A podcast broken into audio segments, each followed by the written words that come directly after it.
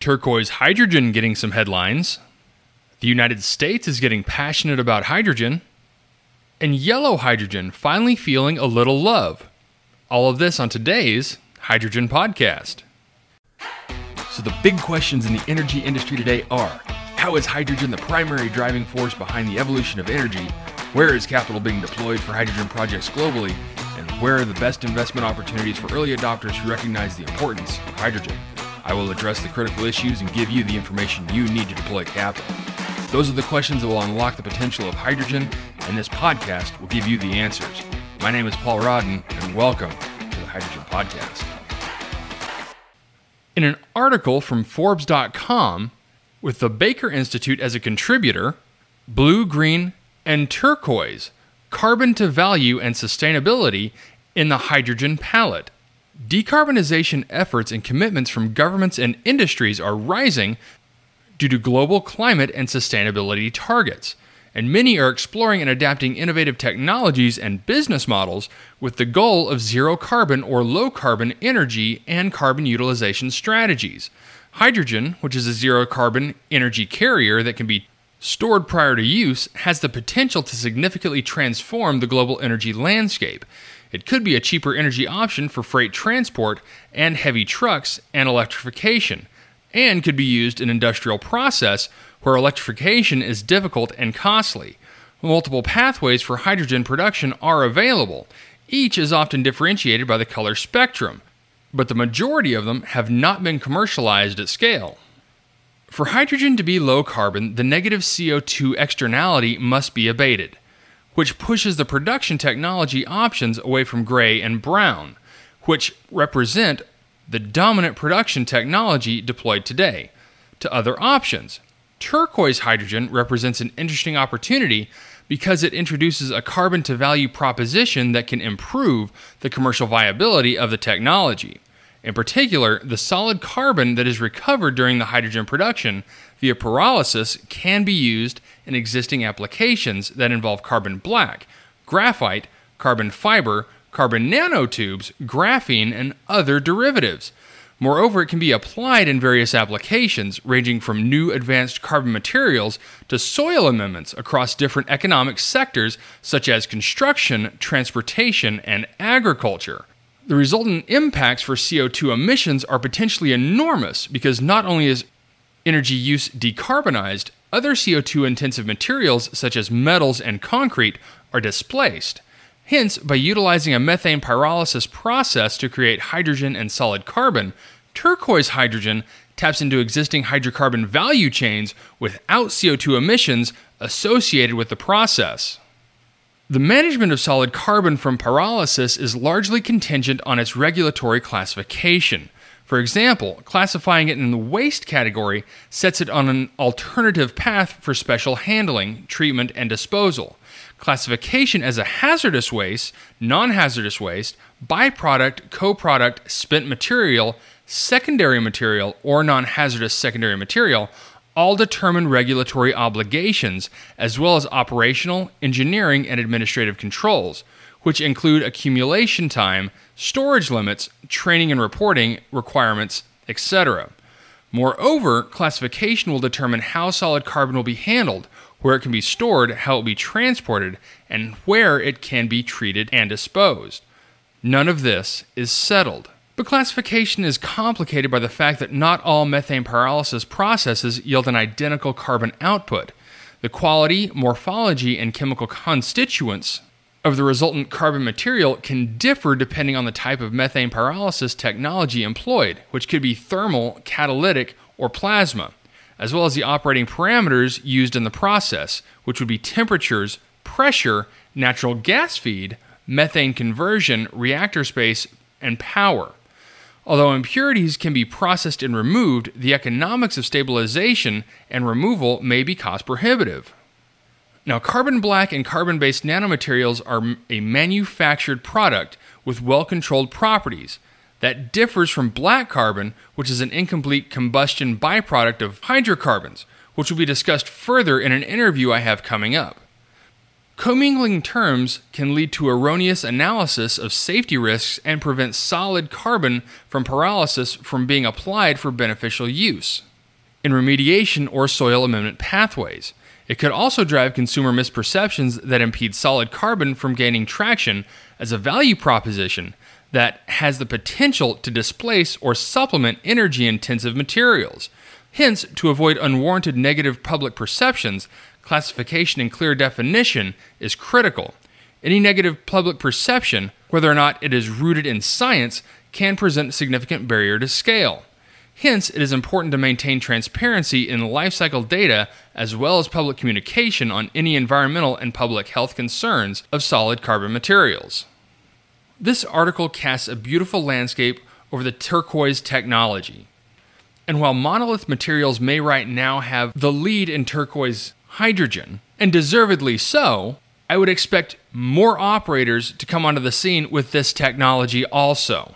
It's very clean, uses existing infrastructure, and is cost advantageous. So while blue and green get most of the press, keep an eye out. Turquoise could be headed our way. Next, in an article from spglobal.com, hydrogen threatens to drive a wedge between Democrats and climate activists? Very interesting. After U.S. Energy Secretary Jennifer Granholm met with grassroots organizers in Brooklyn in June, the leader of Latino community organization Uprose was optimistic about the Biden administration's outreach to citizens on climate policy. However, the community leader expressed concerns over the administration's energy policy priorities, harnessing the potential of hydrogen coupled with carbon capture and sequestration. Hydrogen derived from hydrocarbons and the supporting technology are false situations, quote unquote, in the view of Uprose executive director Elizabeth Yeampierre. The efforts would benefit big corporations at the expense of communities of color like hers in Sunset Park, Brooklyn. They haven't been able to show that these interventions work, Yeampierre said in an interview after the meeting.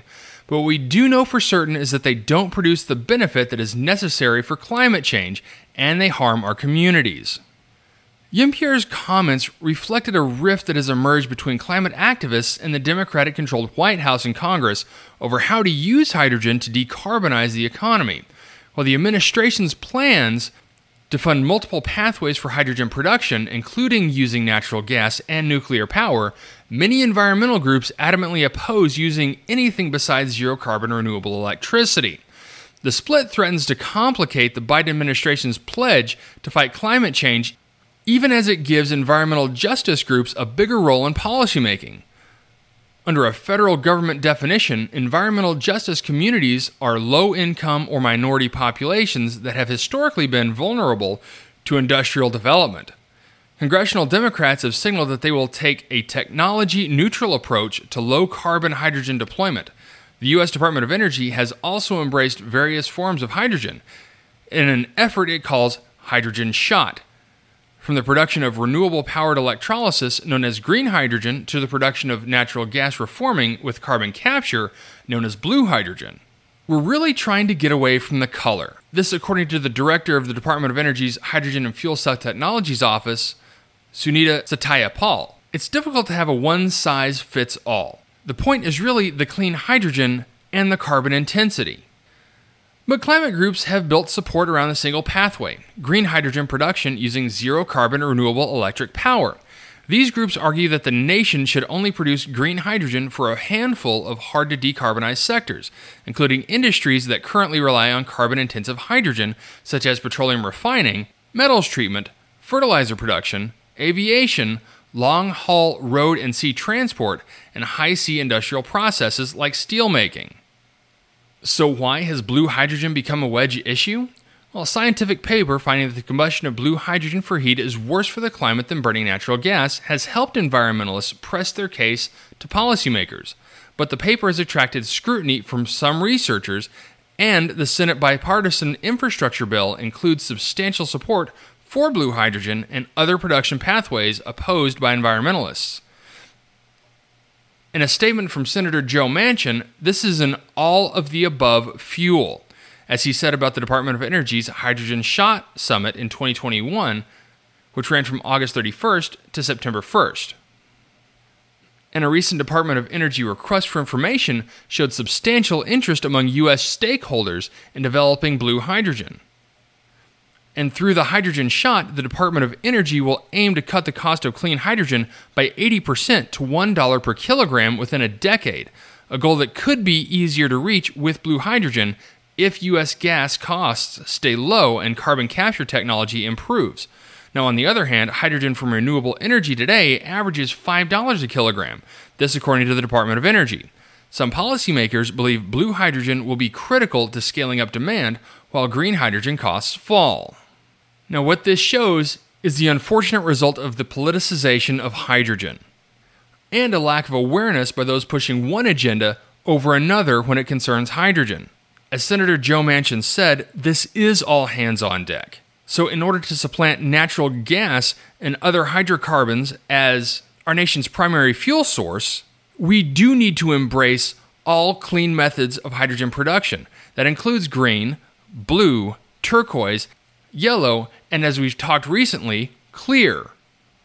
Our energy demands a lot of hydrogen, and with so many available ways to make it that are CO2 neutral or negative, we need to embrace every option. And speaking of yellow hydrogen, in an article from World Nuclear News, nuclear needed for hydrogen production according to a new study. In a report titled Decarbonizing Hydrogen in a Net Zero Economy, which was commissioned by Urenco and has been supported by an International Atomic Energy Agency, EDF, and Lucid Catalyst, it follows the UK government's hydrogen strategy, which was published last month. The hydrogen strategy stated that nuclear provides a number of options for producing clean hydrogen, but did not model the costs and competitiveness of nuclear's contribution.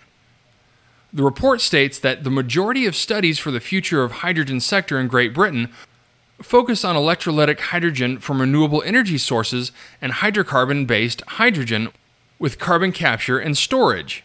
The potential for nuclear to participate in the hydrogen economy is often not considered due to high costs of recent assets and lack of clear policy direction, leading to planned projects being put on hold.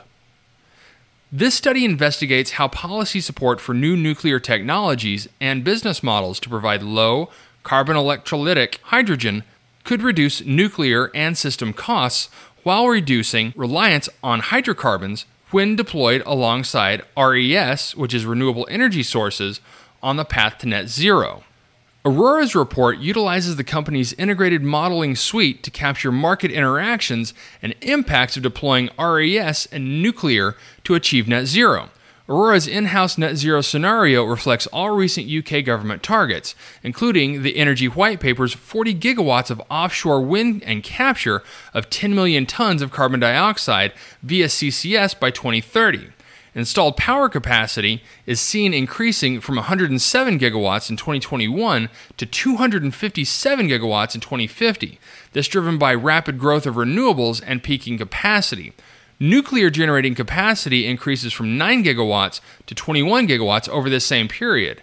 Power generation grows from 312 terawatt hours in 2021 to 643 terawatt hours in 2050, with nuclear generation increasing from 59 terawatt hours to 159 terawatt hours.